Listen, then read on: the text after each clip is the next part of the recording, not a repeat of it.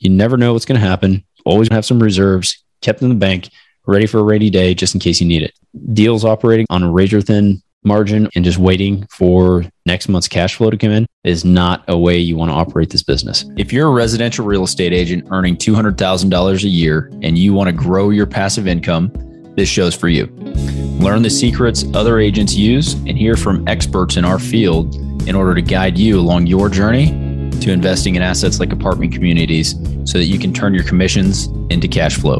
I'm Randal DeCleared. Let's go, baby. All right. Welcome back to another episode of Agents Building Cash Flow. Glad to have you here. We are excited to wrap up our series about questions you should ask any syndicator prior to making an investment in their deals. So if you haven't seen or listened to the prior three episodes, there's a ton of questions that you can ask. And we're just going to wrap it up here. Should be a short episode so that you have all that information at your fingertips and you can go out and make smart investments with sponsors. Okay, let's kick it off. Last time we were talking about some of the failures and some of the questions you can ask sponsors about how to drive home how they're going to handle any issues that may come up. And just kind of leading back into that, a good question you can start with is tell me about a time when a deal went sideways and what did you do?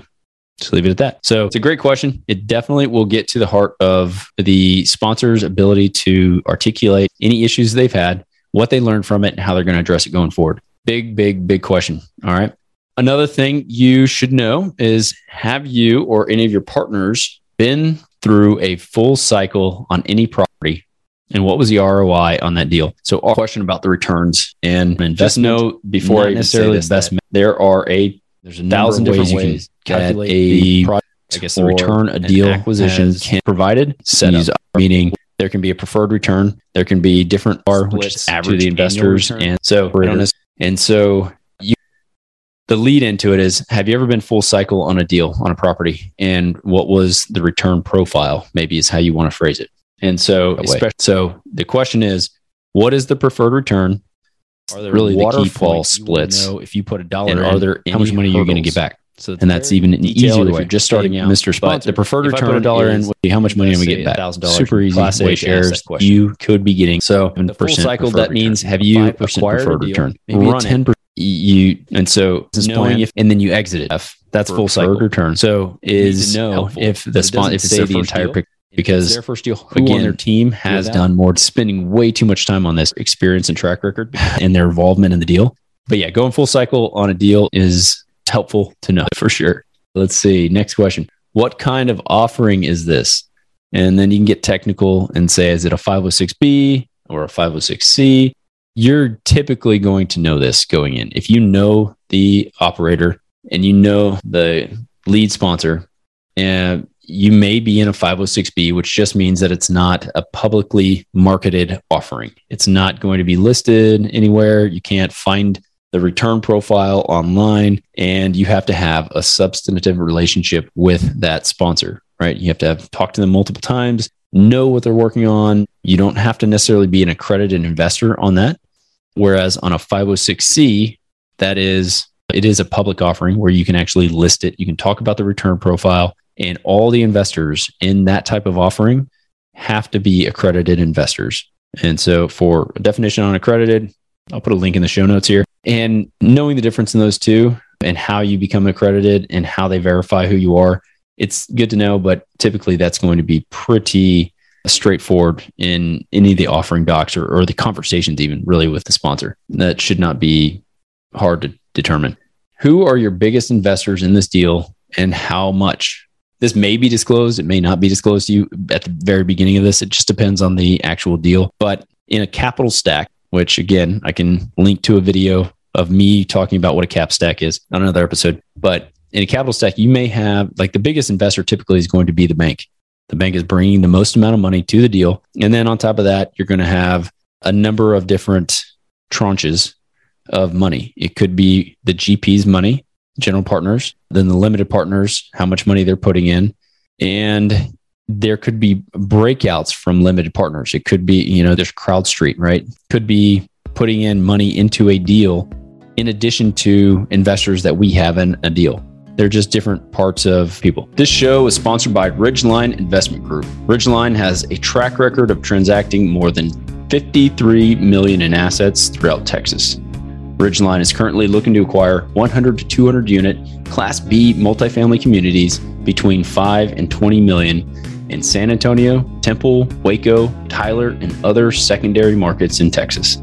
To learn more about Ridgeline Investment Group, visit www.ridgelineig.com. All of that said, if it's a small offering, maybe it's a $20 million deal, and you're raising, you know, say, $7 million for the deal. If there are one or two large investors in the deal, maybe two or $3 million check writers, then that will all be disclosed in the cap table. So you can see once everybody's invested in the deal, you know who is invested and how much they've invested. So from the beginning, when you're asking this question, you may not have that answer, right? That's all I'm trying to say in that long explanation of that. So let's see. Another good question. Do you, as a sponsor, invest any of your money in the deal? And if so, how much? Right. So as a general partner, the team is typically putting some money into the deal. It's a fraction of what the limited partners are putting into the deal typically, but we are buying assets that we want to own and be a part of. So, yes, we put money into deals. And so you want to know if the general partners are putting money into the deal and how much they're putting in. It should also give you some kind of level up understanding their confidence level in the deal or skin in the game, I guess, in the deal, right? Okay. So, something that we always take into account and when I say we, I'm talking about Ridgeline. When we are looking at deals, we always have and leave operating capital in the deal. So the, the question is, what will the operating capital be for the deal? And so just make sure that the sponsor is putting money aside, raising that money up front whenever they're closing on the deal, and keeping some money in reserves on a monthly basis or an annual basis, putting it into a reserves account. You never know what's going to happen. Always want to have some reserves kept in the bank, ready for a rainy day, just in case you need it. Deals operating on a razor thin margin or no money in the bank and just waiting for the next month's cash flow to come in is not a way you want to operate this business. All right. What do your cash reserves look like in the team? This could be a question for, you know, or if the deal goes sideways and you have to do a capital call to all of us investors and we don't want to put any money into the deal, do you, the guys running the deal, do you guys have any money that you are going to front for this deal? So good to know if the deal, because you obviously don't want to get a foreclosure, you don't want the deal to die or to go away. And so having cash reserves on the sponsorship team is something you want to know they have. We talked about returns a minute ago. So here's another question about returns. What is the average annual total return for your project I can expect on my investment? So the easiest way to think about the average annual return is if you take an investment and let's just say you put some money into a deal, assume you get some distributions over time. Maybe let's just call it a five year hold. And at the end of the deal, after you exit, get your money back and you split the profits, let's say you had 100% return. You would just say five years, 100% divided by five years, you're getting a 20% annual or average annual return. Okay. In that scenario, you double your money. That's 100% on top of the return of capital. So you would have doubled your money in five years. So it's an easy way to look at it. Hopefully, all these questions have helped shed some light on some things you need to be looking out for whenever you are looking at syndication deals. Thanks for joining me. Look forward to catching you on the next episode. Surprisingly, most of the agents we speak with got into real estate hoping to gain passive income and become work optional. However, only one in five ever start investing. Most are simply too afraid to start. Once you get educated by listening to this show, you'll be able to overcome that fear and become the one in five who are finding financial freedom. Don't miss a single episode. If you want to stay up to date, the best way is to make sure you're subscribed. So if you haven't done that, go ahead and do it now. And we'll catch you on the next episode.